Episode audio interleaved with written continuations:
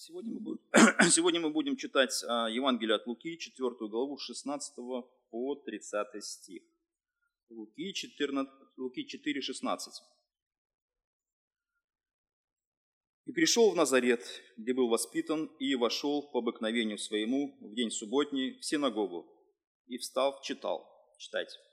Ему подали книгу пророка Исаии, и он, раскрыв книгу, нашел место, где было написано: «Дух Господень на мне, ибо Он помазал меня благовествовать нищим и послал меня исцелять сокрушенных сердцем, проповедовать пленным освобождение, слепым прозрение, отпустить измученных на свободу, проповедовать лето Господне благоприятное». И, закрыв книгу и отдав служителю, сел, и глаза всех в синагоге были устремлены на него. И он начал говорить им: «Ныне исполнилось Писание сие, слышанное вами». И все засвидетельствовали ему это, и дивились словам благодати, исходящим из уст его, и говорили: «Не Иосиф ли это сын?» Он сказал им: «Конечно, вы скажете мне присловие: врач, исцели самого себя. Сделай и здесь, в твоем отечестве, то, что мы слышали, было в Капернауме». И сказал: «Истинно говорю вам, никакой порок не принимается в своем отечестве. Поистине говорю вам, много было вдов в Израиле в дни Илии, когда заключено было небо на 3 года и 6 месяцев, так что сделался большой голод по всей земле, и ни к одной из них не был послан Илия, а только как вдове в Сарепту Сидонскую. Много также было прокаженных в Израиле при пророке Елисее, и ни один из них не очистился, кроме Неемана Сириянина». Услышав это, все в синагоге исполнились ярости, и, встав, выгнали его вон из города и повели на вершину горы, на которой город был построен, чтобы свергнуть его. Но он, пройдя среди них, удалился. Мы видим необыкновенную историю, которую запечатлела Евангелие от Луки, и Лука рассказывает это повествование, и торжественное, и трагичное. Иисус приходит в свой родной город, где был воспитан, по своему обыкновению. Это кажется обычный день, как и среди других обычных дней. Ничего вроде бы сверхъестественного не должно было происходить, потому что обычная ситуация: люди собираются в синагогу, люди слушают слова Писания, люди читают, провозглашают, молятся. И это кажется обычный день этого города и в истории. Но это необычный день. То, что случилось, это, скажем, божественное откровение и явление Сына Божьего в том месте, где его не ждали, и, по крайней мере, то откровение, которое явилось, оно было абсолютно неприемлемо для людей, которые жили в этой местности. Мы читаем, что когда Иисус вошел в синагогу, то служитель по обыкновению подает именно Иисусу свиток из пророка Исаии, и этот свиток Иисус начинает читать. То есть это не просто момент, который, как обычно, совершается. Нет. То, что совершается, оно должно было произойти именно в этот момент истории. Это божественное откровение и проявление того, что Бог уже запланировал за много сотен лет до этого. И это божественное откровение является сейчас, и оно находится в действии. То есть Бог что-то за 700 лет до того, как это событие происходит, готовил это. И вот Иисус приходит, то, что было написано о нем, он открывает именно пророка Исаии, и именно в этот день ему дают пророка Исаии. Это не просто так, это божественное провидение, Бог сопровождает все эти дела особым сопровождением. И этот текст он начинает читать, который непосредственно, Иисус находит этот текст и читает этот текст, который должен был воплотиться именно в этом дне. Мы, конечно, знаем, что прекрасно, что иудеи ждали Мессию каждый день. И это, с одной стороны, как бы день, который должен был осуществиться в истории Израиля, и евреи должны, которые доживут до этого дня, принять своего Мессию. А с другой стороны, можно задать вопрос: а готовы ли были евреи к принятию собственного Мессии? Вот они ждали, и готовы ли они были его принять? И как в их понимании это должно было произойти? Это не просто какой-то, знаете, день, который вот обычный день. Они все это себе представляли совершенно по-другому. Потому что то, что происходит, это обычная встреча, этот обычный текст, который они знали наизусть, и Иисус начинает его читать. Нет, они себе представляли, видно всего, это по-другому, эту встречу с Мессией. И каждый, может быть, город, каждый какой-то населенный пункт, он ждал вот этого дня, когда Мессия явится. Они, наверное, себе представляли, что должны были открыться небеса, ангелы должны были сопровождать своего Мессию, гром, молнии, торжественная и блистательная встреча, которая должна была произойти. И все должны были увидеть что-то такое помпезное, чтобы вот все точно знали, что придет Мессия. Вот нечто подобное происходило пару дней назад, когда вот какая-то торжественная встреча, торжественное открытие там, спортивных игр, и все знают, и все там люди приглашены, и вот это все кульминация этого события, открытия всего того, что должно было произойти. Может быть, евреи, скорее всего, себе так это представляли, что это что-то должно было быть сверхъестественным. Да, это будет только во втором пришествии. Иисус говорит, что я приду на облаках вместе с ангелами, и тогда уже точно все узнают, что я пришел. Но это уже будет совершенно другая встреча, это будет совершенно другое явление Христа, уже как судьи, как это уже будет конец мира. Хотя евреи ждали этого, но Бог вот не так все это предусмотрел, как себе предполагали иудеи. И мы видим, что Иисус входит по обыкновению в синагогу. Молодой человек, которому чуть больше 30 лет, это его родной город, и его знают все. Вот в чем такой, скажем, трагизм всего того, что происходит. То есть люди его знают, он растет у них на глазах, они знают, что это Иисус, у него есть мать Мария, отец Иосиф, братья, сестры. Все кажется обыкновенно. И этот обыкновенный человек берет книгу пророка Исаии и начинает читать. И находит место, которое говорит непосредственно о пришествии Мессии. Этот был отрывок связан непосредственно со служением Мессии израильского. И все прекрасно знали этот текст. Иисус берет и начинает его читать. Место, где было написано «Дух Господень на мне, ибо Он помазал меня благовествовать нищим и послал меня исцелять сокрушенных сердцем, проповедовать плену освобождения, слепым прозрение, отпустить измученных на свободу, проповедовать лето Господне благоприятное». Все. И, закрыв книгу, отдал служителю. Все. Иисус прочитал буквально полтора стиха из 61 главы книги пророка Исаии. То есть то, что было предсказано за 700 лет до этого великого дня, оно начинает как бы проговариваться самим Мессией. Вот то, что пророк говорил о Мессии, теперь Мессия берет этот текст и говорит, вот этот день осуществился, вот это все, что вы ждали, оно имеет уже в действии все события.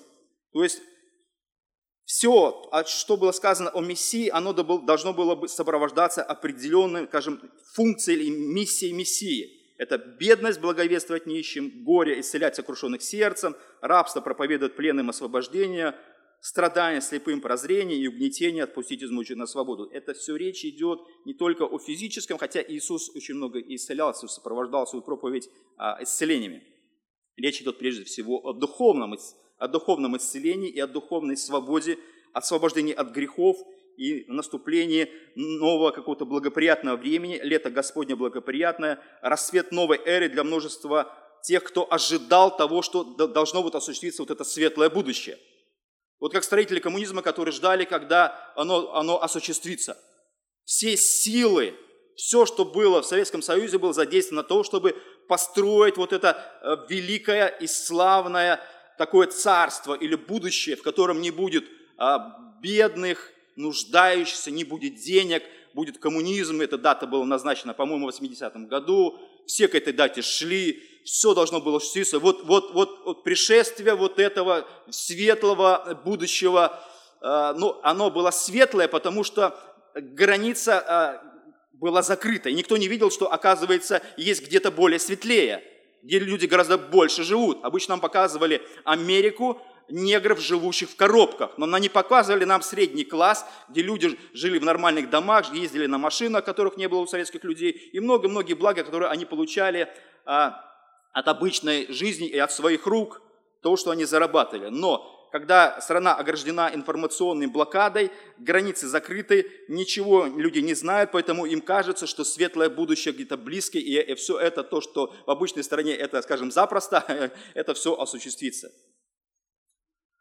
То есть вот такой какой-то проект. То же самое был духовный проект у Бога, но евреи его воспринимали как-то совершенно по-другому. То есть им хотелось вот какой-то, вот, скажем, справедливости или каких-то действий Бога, направленных на освобождение их от всех народов, которые вокруг, которые недостойны евреев, хотя евреи должны были благовествовать для других народов, Бога проповедовать. И сейчас интересно, когда я слышу раввинов или людей, которых перешли в христианство, бывших раввинов, они говорят, произошло удивительное. То есть то, к чему были призваны евреи, чтобы проповедовать Бога Израиля, евреи не смогли сделать. Но это сделали язычники на весь мир. То есть они переняли эстафету у Израиля и распространили ее по всему миру. То есть они сделали, скажем, Бога Израиля доступным, открытым для всех народов. Вот это сделали язычники. То, к чему были призваны евреи, абсолютно осталось никчемным. Поэтому евреи, они думали, что свою функцию по распространению проповеди о их Боге должна была осуществиться, но они не хотели делиться этой информацией, они не хотели делиться этим благовествованием, они не хотели, скажем, проповедовать. Они хотели, чтобы все это было в рамках Израиля, а все, кто Бога не почитает и не слушает, и не подчиняется Ему, чтобы Бог их всех уничтожил и наказал. Но вы же ничего не сделали для того, чтобы, по крайней мере, было основание для этого. Евреи вот как бы закрылись в своем таком мышлении, в своих таких вот представлениях о Боге и о пришествии Мессии, и ждали вот этого светлого будущего, которое осуществится в Израиле. Но это светлое будущее, как мы видим здесь, оно было тихая, Господня благоприятная эра. Потому что, когда мы смотрим, что сделал Иисус, Иисус прочитал 1,5 стиха. Он не прочитал 2 стиха, потому что дальше фраза звучит после того, как лето Господне благоприятное. Там написано дальше следующее. «И день мщения Бога нашего». И день мщения. То есть был день благоприятный, время, то есть лето, какой-то период благоприятный. И день мщения. Вот они думали, что Мессия придет, и это будет сразу день мщения. Это будет сразу разбирательство среди безбожников, греховных язычников, а Израиль просто будет поднят на такой пьедестал, где они ждали вот этого поощрения, скажем, вот этой благодати, которая придет с пришествием Мессии. Поэтому цель того, что осуществилось, цель пришествия Христа в первый раз, это было тихое вот что-то такое непонятное для евреев, когда их собственный Мессия, как человек, обычный человек, с обычной семьи, с обычной среды, ничем не выделяющийся, ничем таким особенным. Да, мы видим, что односельчане Иисуса слышали о нем славу, когда он что-то сделал в Капернауме, он исцелял людей. Что-то было такое, это как бы славный сын своего отечества, но не более того. Ну, как выдающиеся люди, например, Беларуси, там, ученые, там, Алферов и многие-многие кто еще, кто вот там производители самолетов Сухой, и много-много кто, вот какие-то сыны Отечества белорусского, которые представлены на весь мир какими-то особыми достижениями. Только речь шла о духовных достижениях Христа в округе этой местности, где он проживал. И это лишь ограничилось этим. Поэтому вот это благоприятное, тихое, оно было для них непонятно и не воспринимали. Например, когда речь идет о божественности Христа, и идут дискуссии между христианами и мусульманами, очень большое такое сопротивление идет мусульман в том плане, они говорят, что Бог не может есть и спать, Бог не может выглядеть как мы, Бог всемогущий и славный. И то, когда вы делаете, скажем, представляете Бога в лице Иисуса, в человеке Иисусе, это возмутительно, это ужасно. Это невозможно никак осознать и принять. То есть те вещи, которые мы спокойно, как христиане, принимаем, и мы понимаем, что это есть тайна Бога воплощения. Бог стал подобный нам, пришел в нашу среду и стал вот таким доступным и понятным, не каким-то далеким Богом, который был, например, в Греции, где-то удаленный Бог, который абсолютно не заботится о своем творении, а Бог, который рядом с тобой, Он ест и пьет, Он спит, Он понимает, Он разговаривает с тобой, Он становится таким вот абсолютно доступным и таким же, как ты. И это мусульман очень сильно возмущает, это непонятно. То же самое происходило, нечто подобное и в иудейской среде. Мессия приходит, простой парень, молодой парень, даже я уже никак не подхожу под этот возраст, понимаете, да? Ему там было чуть больше 30, мне уже за 40. И я не могу даже, скажем так, когда мне было вот этот возраст, я приблизительно представлял, что вот такого возраста где-то я, вот, ну, как иногда говорят, вы знаете, возраст Христа 33 года, вы знаете, вот бывает, когда людям исполняется, иногда представляют себе, что Иисус где-то по возрасту вот был таким молодым, то есть очень молодой и очень такой способный, хотя мы даже знаем, когда Иисусу было 12 лет, и он отстал от родителей, и они нашли его там через несколько дней, в Иерусалиме, разговаривающий с очень образованными людьми, то он уже выделялся особой способностью, такой, которая просто людей изумляла. И вот здесь этот молодой, талантливый местный житель по имени Иисус, он приходит и начинает читать книгу пророка Исаии. Это божественное слово, которое было предсказано за 700 лет до этого великого дня. И все, кто слышал это место, они, естественно, не могли себе воспринять, что именно в этот день, вот они обычно пришли на это собрание иудейское, и они не могли представить, что этот день может быть сейчас. То есть это что-то такое удивительное. То есть все знали это место, все знали, что это речь идет о Мессии, но когда это место исполнится, и кто он есть, этот Мессия, вот как это? Как это даже принять? Вот как этот день увидеть, и по каким признакам его идентифицировать. Вот как это? Как это? У нас всегда вот есть определенные ожидания от какого-то события, или от какой-то встречи, и от какого-то человека. Но когда это все осуществляется, у нас, кажется, у нас разрыв шаблонов происходит. То есть это не то, что мы все представляли, человек не такой, как мы себе его представляли, и ситуация абсолютно другая. Но каждый раз такое происходит. То есть нет такого, что вот то, что мы себе представляли, так оно есть. Нет, абсолютно не так.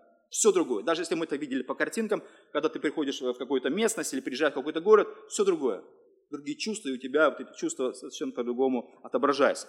Поэтому это божественное откровение, явленное в данный момент истории, в конкретный момент истории, в конкретном человеке начало осуществляться. Иисус нечто подобное объяснял и говорил в Евангелии от Матфея, 13 главе, 16 стихе.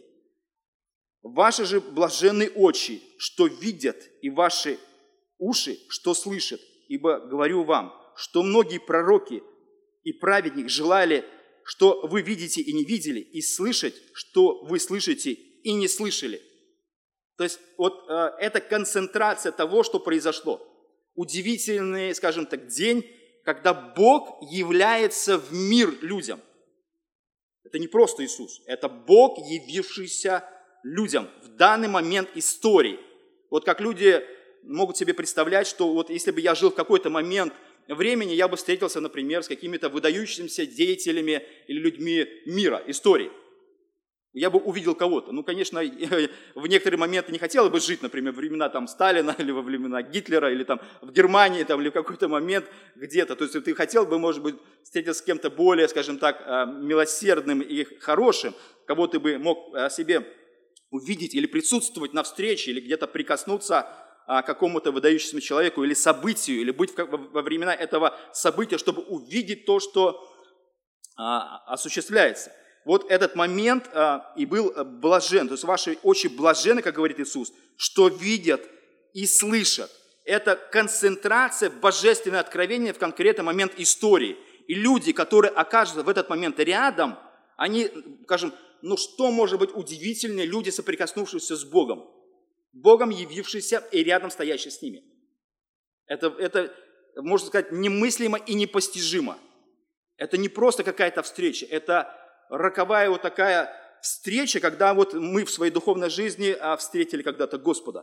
То есть этот момент, который должен был осуществиться по-любому. И когда он осуществился, Господи, благодарю Тебя, как мы иногда молимся, что Ты нашел меня, то есть что эта встреча состоялась, что Ты спас меня, что этот момент не прошел где-то мимо. Он не туда ушел, он пришел ко мне, в мою жизнь. Иисус непосредственно разговаривал со мной.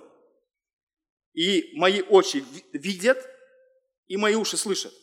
Вот когда Иисус читает, это просто потрясающее событие. Люди до конца, я думаю, не осознавали, что происходит. Просто не понимали. Они думали, что это обычный парень. Это необычный парень. Они себе Бога так никогда не могли представить. Потому что это для евреев богохульство. Бог не может быть выражен в творении. Не поклоняйся творению, не изображай. Вот это, они себе это так представляли, но они никогда не могли себе представить о том, что Бог может быть таким явно видимым и понятным. И быть, скажем, похожим на творение. Вот он, Вот что это такое? То есть это удивительное событие, когда Бог идет и разговаривает, и читает то, что было предсказано о нем. Это удивительно.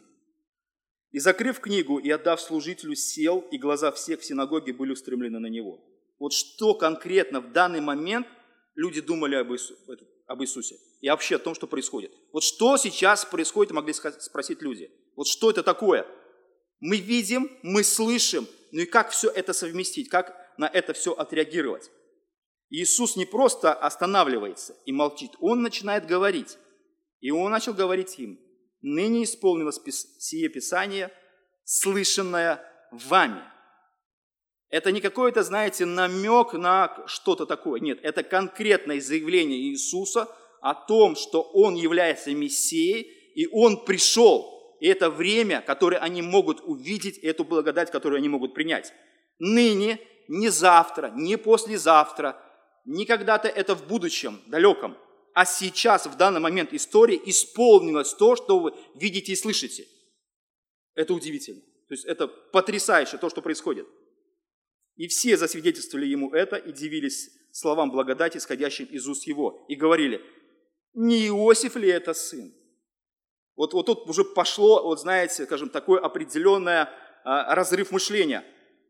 Они дивились, вот эта благодать пришла, но эту благодать они абсолютно не смогли принять и начали говорить, как это возможно, потому что мы знаем отца и мать, мы знаем его происхождение, как это могло вообще осуществиться вот в этом человеке. Это сын Иосифа, человека, которого мы знаем, он вырос у нас на глазах. Как это может быть? Обыкновенный, простой, тот, кто живет среди нас. Как он может быть Мессией? Вот как это может быть? Вот в человеческом сознании должно быть что-то такое помпезное и торжественное. Может ли быть такое откровение, люди спрашивают. Может ли быть Мессия такой вот, как это, как это? Может ли быть это нормальная ситуация? Но мы точно знаем, что когда это осуществится или Мессия придет, думали люди, то точно не так. Мы же умные, мы же духовные. Мы же понимаем, как это должно осуществиться. Мы же знаем и сможем различить времена и сроки человека, который придет и будет Мессией. Вот что-то будет необыкновенно. Вот что-то подобное было. Скорее всего, люди могли принять за Мессию Иоанна Крестителя. Он особо не был знаком, хотя он был родственник Иисусом. Он, видно, по смерти, скорее всего, родители, так они были написаны старые, и он попал в какую-то религиозную иудейскую секту, жил в пустыне, и вот он, явившийся с пустыни, откуда-то такой загадочный, он необычно одет, он необычно говорит, он такой, вот знаете, скажем, такой вот производящий определенный фурор в обществе, он не такой стандарт. Вот люди могли легче принять Иоанна Крестителя за Мессию, чем Иисуса за Мессию. Иисус обычный и простой среди всех, а тот, явившийся с пустыни, такой встает и начинает говорить.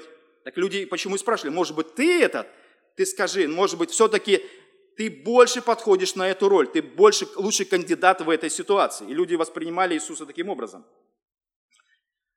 что отвергали его, потому что он был обычный и простой, и как они обвиняли, говорят, он ест с грешниками и блудниками и выглядит обычно в хорошей одежде, в модной одежде, а этот не в модной, непонятно чем питается. Вот так они разделяли Иоанна и Иисуса, то есть и Иоанн был больше, лучший кандидат на роль Мессии.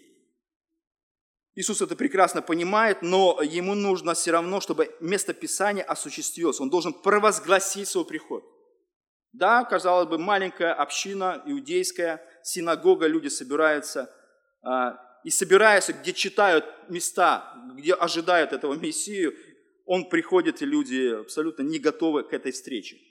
Иисус, зная реакцию и сердца людей, говорит следующее: И он сказал им: конечно же, вы скажете мне при слове: врач, исцели самого себя, сделай и здесь, в твоем Отечестве, то, что мы слышали, было в Капернауме. То есть Иисус, по контексту мы считаем, что Иисус после того, как был искушаем в пустыне, он пошел в Капернаум, и там были великие чудеса, исцеления, и слава Иисуса начала распространяться по всей Иудее. И он приходит вот в свою местность, и он не делает ничего. Вот абсолютно ничего. Вот он там сделал большой фурор, люди исцелены, все. А здесь он входит, как обычный человек, и обычной жизнью живет. По обыкновению входит в синагогу, как обычно. Он каждый раз это делал. Он как настоящий иудей, как человек, который представлял истинного, скажем, человека, поклоняющегося Богу. Он был вот таким прообразом совершенного человека, который должен правильно следовать всему тому, что Господь заповедовал, подавая пример и соблюдая все, что Господь открывал в Писании. И мы видим, что вот по обыкновению он входит, и Иисус, понимая все то, что они не способны и не готовы, он приводит им аргументы, которые должны были, по крайней мере, привести их в сознание или достучаться до того, что они являются глухими. Врач, исцели себя сам. То есть эта присказка имела смысл сделать для себя то, что ты сделал для других. Если ты заявляешь, что лечишь других, то исцели свое собственное состояние либо людей, которые находятся в данной местности. Вот покажи нам на практических, то, что мы слышали, это несерьезно. Давай здесь сделай, покажи здесь эти вещи. И мы потом читаем, например, в Евангелии от Марка, что Иисус, написано следующее, что Иисус не сделал ни одного чуда в этой местности среди своих близких, потому что они были абсолютно неверующие. Никто не был способен даже на какую-то йоту, малейшее, скажем, открытое сердце, чтобы они принять то, что даже бы делал Иисус. Невозможно это было в их глазах. Сделав здесь в твоем Отечестве то, что мы слышали, было в Капернауме. Вот, то есть они провоцировали его, то есть докажи нам. То есть слов описания для них было недостаточно. Иисус не внушал просто по словам и его жизни, святой жизни, никакого доверия, или, по крайней мере, они видели, хороший парень. Знаете, иногда мы говорим, хороший парень, хорошая семья, все хорошо, не более того, ничего выдающегося. Где-то выбился в люди, где-то что-то такое совершил, раввин, да. Пошел, скажем, по партийной линии или пошел по духовной линии, как молодой раввин. То есть вот так они рассматривали Иисуса.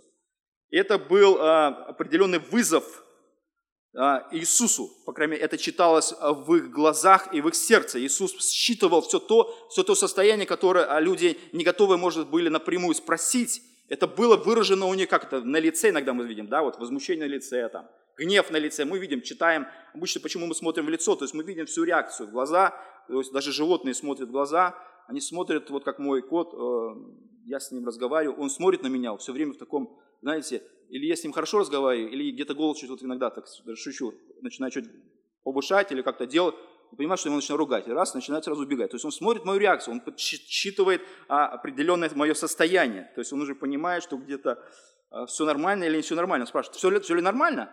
Все ли хорошо? Вот. И каждый раз вот это все происходит. Если все хорошо, он начинает урчать, все нормально, он расслабляется. Вот люди выражали вот такие эмоции на лице, и Иисус считывает их состояние. Неужели этот человек, которого все хорошо знают, может быть Христом или Мессией?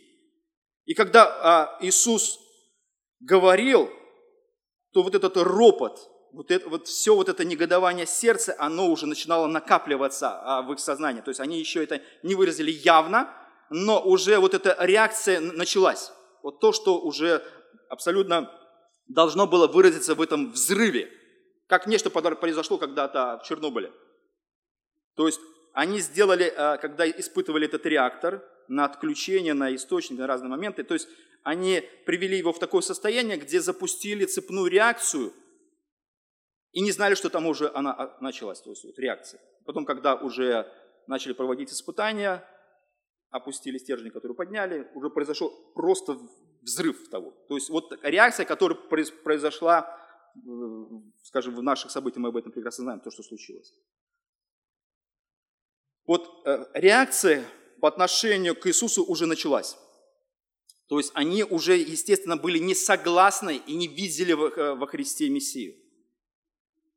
И Иисус говорит следующее, и так сказал: «Истинно говорю вам, никакой пророк не принимается в своем Отечестве». Иисус вот считывает вот это состояние сердца, отвержение его как Мессии. Он говорит, что это было в истории, это было всегда. И два примера приводит о том, что так вот работает эта ситуация. Две абсолютно несовместимые вещи. Свой среди своих никогда не получит, может быть, никакого, скажем, одобрения и авторитета. Даже люди, которые, когда Стефан проповедовал иудеям о Христе, это было похоже на то, как иногда это осуществляется в истории. Людей ярких, такие, которые выдающиеся, скажем, сыны своего народа, и они активно, скажем, выступают или проявляют себя иногда даже в оппозиции власти, их убивают, их преследуют, а потом, когда они умирают, им ставят памятники и называют улицы их именами. Это великий сын нашего Отечества. Ну, конечно, он великий, потому что он мертвый для власти.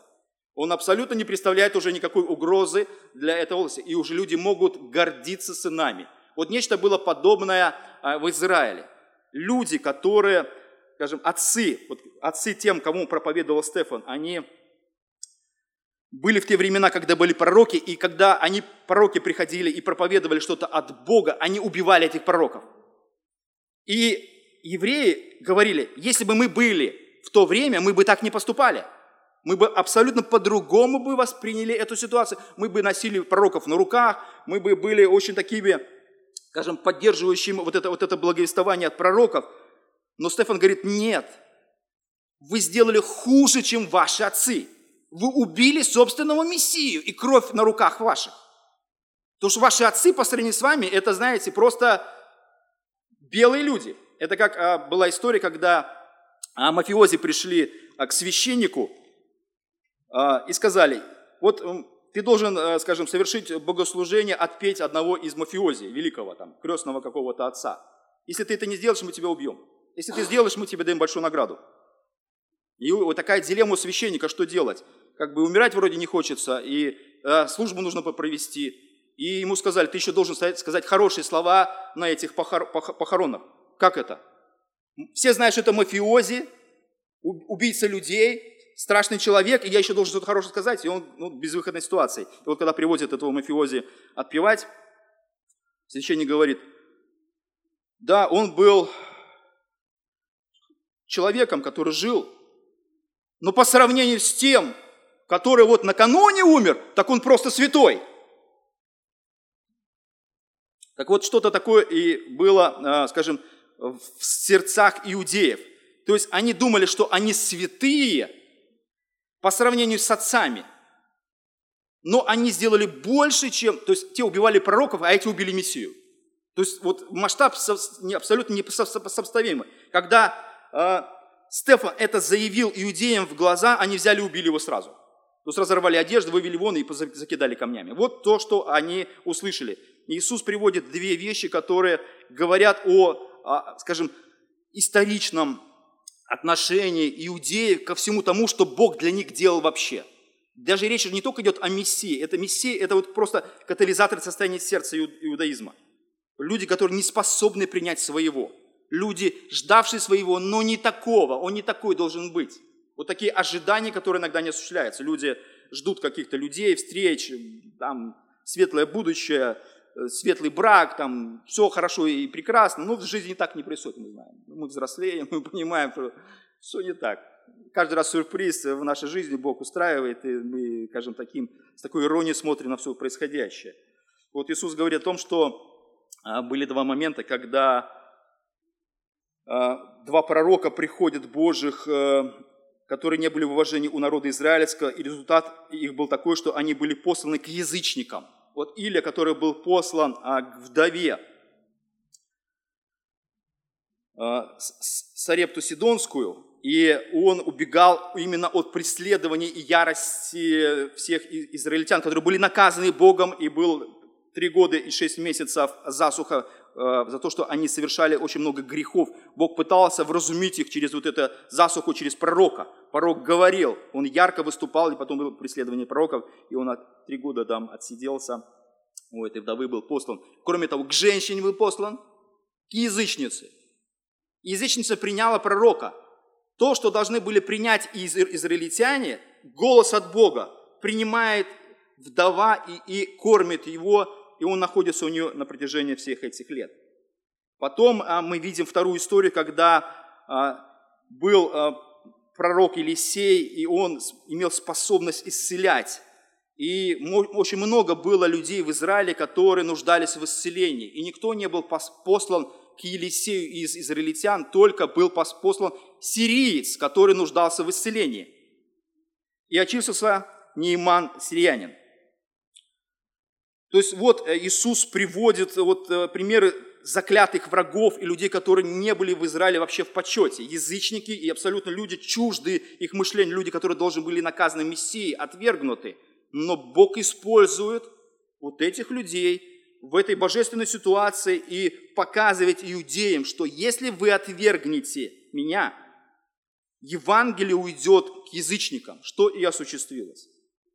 Это прекрасный момент истории. С одной стороны, приходит свой, и это должно было быть так просто, так близко и так понятно принять Мессию и восторжествовать, что я вижу и слышу этот день в моей жизни самый великий в истории человечества, когда Бог явился и пришел к тебе в собрание. Все, вот к нам бы сейчас пришел бы, представьте, да? Ну, я не знаю, как мы бы отреагировали. Слава Богу, что в нашей истории так не будет. У нас не будет таких испытаний, как у евреев. То есть мы уже запечатлены, мы уже свои, и когда придет за нами Иисус, это уже действительно будет ярко и явно, и уже никто точно мимо не проскочит, как евреи проскочили мимо. У нас все будет совершенно по-другому, поэтому можно на этом моменте выдохнуть. Поверьте, у нас не будет таких испытаний. Поэтому, когда вот эта близость Иисуса по отношению к своим соплеменникам была так явно и просто, она дает определенные размышления о том, что спасение во Христе так близко и так просто, кажется. И мы проповедуем людям, и люди вроде бы должны были принять это все, но они не способны. Кажется так близко и так просто. И когда я даже разговаривал с своими православными родственниками, говорю, что по вере ты получаешь прощение грехов. Люди говорят, нет. Еще жизнь должна быть, грехи должны быть побеждены. И вот многие, да, грехи нужны будут, там, скажем, мы должны с ними работать, мы должны исправляться, мы должны жить лучше, мы должны, скажем, побеждать грехи. Это да, но вот эта простота спасения по вере во Христа, это католики изобрели, например, 7 таинств, в которых ты должен участвовать, тогда ты получаешь благодать. Вера как бы, и к ней еще прилагается целый список или пакет, доп-пакет. Это как было в свое время, когда ты должен был купить дефицитную вещь, вы помните, да? И к ней прилагалось, например, какую-то вещь, к ней гантели. Зачем тебе гантели? Нет, потому что они не продаются, их нужно как-то реализовать, поэтому они были привязаны автоматически, ты покупал какую-то очень нужную вещь домой, в быт, и покупал еще гантели. Они тебе не надо. Но государство хотело избавиться от этого всего. То есть вот этот пакет, который нагружали вот этой маленькой вещью, кажется, или простой вещью. Вот то же самое во Христе. Это простая и близкая вещь, которую люди должны принять и поверить во Христа, но люди не способны вот к этой простоте, они не готовы вообще к этому как таковому. И когда мы приходим к этой простоте, и Бог нам открывает Христа как Спасителя, мы говорим, Боже, как это просто. Как это просто и как это гениально. Вот все песни и все мелодии, обычно это, знаете, они очень легко запоминаются, потому что они очень просты. Но до этой простоты иногда нужно дойти. И последнее, что там случилось, услышав это, вот эти примеры, Иисус обличает их, Иисус их трогает в самое сердце, Он бьет по вот этим больным местам иудаизма. Услышав это, все в синагоге исполнились ярости, и, став, выгнали его вон из города и повели на вершину горы, на которой город их был построен, чтобы свергнуть его. Что значит свергнуть? Сбросить его. Повели туда, чтобы избавиться от этого собственного известного соплеменника, который в их глазах выражал богохульство, абсурд. Он заявил, что Бог отдаст благословение язычникам, женщинам, которых они воспринимали абсолютно, евреев отвергнет, а мессию иудейского примут язычники. Это абсурд, это не может быть. Мы приняли, как язычники, приняли то, что принадлежало иудеям. Понимаете, это вот такое, скажем, роковое какое-то течение обстоятельств, или вот план Божий, или такой божественный юмор, когда вот свои отвергают драгоценность, а мы, не искавшие, принимаем. Это очень удивительно. Это было очень неприятно слушать иудеям от своего односельчанина. Да еще молодой и дерзкий заявляет такие вещи. Это вообще, это возмутительно. Как это? Я Мессия, день пришел, и я вот перед вами стою.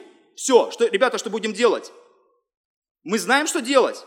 Вон гора, мы сейчас сделаем с тобой то, что мы знаем, что делать. Это богохульство мы не перенесем, это ложь, это неправда, это хождение за гранью. Они не могли просто поверить в то, что слышат. Они просто драли на себе эти одежды и закрывали уши, потому что они точно знали, что Иисус не Мессия. И такого человека они знали, мы знаем, что с тобой сделать, тебя ждет смерть. Все, ничего доброго в твоей жизни, парень, твоя жизнь остановилась. Ничего доброго у тебя больше не может быть. В 30 лет ты умрешь. Все они собрались кучей. Самый интересный момент, который мне больше всего нравится. Это просто меня, вдохновляет и поражает, и умиление производит, когда люди собираются толпой, организовываются для того, чтобы осуществить смертную казнь, берут Иисуса, ведут его на гору, он стоит и смотрит на них. Вот обычно, если бы что-то было с нами, мы бы оказывали сопротивление, пытались освободиться, бежать в сторону как-то, по ходу как-то все. Он приходит на это место и говорит: ну что, ребята, начнем? Начнем. Вот что вы хотите сделать? Начнем. Они стоят и смотрят. И ничего не могут сделать. Абсолютно ничего. Понимаете? Вот такой вот момент. Рассказывали про одного очень выдающегося такого вора в законе, япончика. Такой был, известный, потом его уже... и был такой момент в его жизни, когда, он был в изоляторе сидел, и один охранник пришел с собакой, овчаркой, и, какое-то неповиновение, как они там рассматривают. Он отпустил собаку и сказал: фас. И эта собака прыгнула на этого вора в законе, но в полете она прижала уши, хвост, заскулила, упала на землю и быстренько убежала. То есть настолько человек обладал такой внутренним стержнем, такое И он сказал этому охраннику: ты пришел не просто так, ты хочешь быть похожим на меня, таким же твердым и таким же авторитетным. Ты хотел увидеть меня вот во всем моем, кажется, таком невозмутимости, почему я стал именно вот этим королем воров, но ты им никогда не будешь, я тебе скажу. Поэтому любопытство тебя привело, и ты пытался что-то такое сделать сверх. То же самое было и с Иисусом. Его приводят, чтобы сбросить, и ничего не могут делать. Что делает Иисус? Написано, что Иисус идет и просто проходит. И Он, пройдя среди них, удалился. Он не уходит в сторону. Он идет в эпицентр разгневанной толпы. И ни один человек не имеет права просто ничего с ним сделать. Ни бросить, ни свергнуть его. Ничего не могут сделать. Они беспомощны. Мессия обладает вот этим стержнем, вот этой силой божественной, которая просто не дает людям ничего сделать. У них есть планы, у них есть ненависть, они могут скрежетать зубами, они могут делать все, что угодно. Но еще не пришел час Иисуса. Иисус еще не отдает свою жизнь в их руки. У него еще много планов, у него еще много событий, которые должны были осуществиться в истории. Поэтому Иисус говорит: ребята, я пошел заниматься своими делами, но только в другом месте. Все, всем пока. Все. Собрание я распускаю, идите по домам. И все люди разошлись. Да, возмущенные, да, и в эмоциях так кричали, шумели, сердце рвалось. Ничего не могли сделать, он спокойно уходит. Они ничего не могут сделать. Они видят удаляющегося Иисуса, ничего не могут с ним сделать. Все это говорит о духовной слепоте по отношению ко Христу. То есть вот этот интересный момент истории, вот это событие, оно просто завораживает. Оно показывает, насколько люди находятся в системе, в религии, и в определенный день, в определенный момент они не готовы принять. То же самое вот и в нашей, кажется, вроде бы религиозной среде, где есть христианство, люди не способны, люди не могут, люди не слышат, люди отвергают Христа. Они не видят в нем ничего.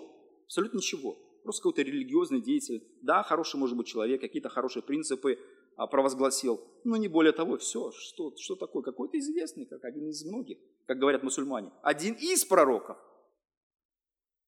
Понимаете? То есть мы знаем место, мы поставим его в какой-то определенный ряд. Нет. То есть они не видят, скажем, уникальность Христа, уникальность Его божественности, Его спасения и то, что Иисус – это тот, кто единственно является тем, кто достоин чести, хвалы и поклонения. Поэтому пусть Бог благословит нас в этих размышлениях. Аминь.